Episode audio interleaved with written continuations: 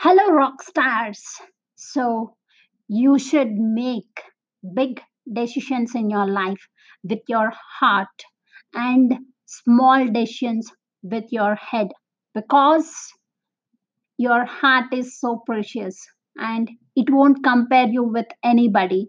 And when coming to your head, it says bullshit, bullshit, bullshit, bullshit logic it needs bullshit logics because and also your head your brain.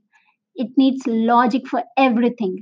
It creates excuses. It creates procrastination. But your heart no no. It says it gives you a signal whether you are fear whether you are like a, uh, having a fear to do that. Or whether you're like um what, uh, whether you're feeling how you're feeling. It says your heart says it and you need to take very big decisions with your heart and small decisions with your head. Because your head needs logic for everything. So your head only understands the world that currently exists. It only understands what's currently beside you what's currently other people are doing what's currently like um, uh, what people are thinking about you.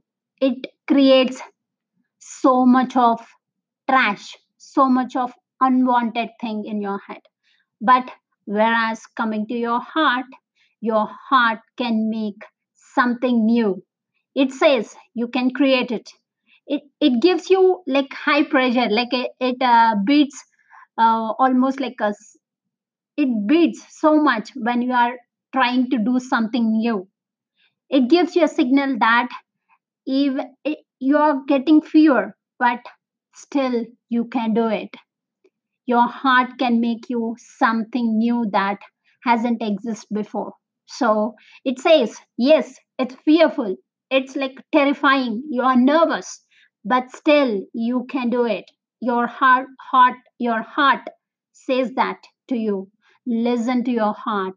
Listen to your heart and make big decisions in your life and small decisions with logic and with your head don't be a victim of your life.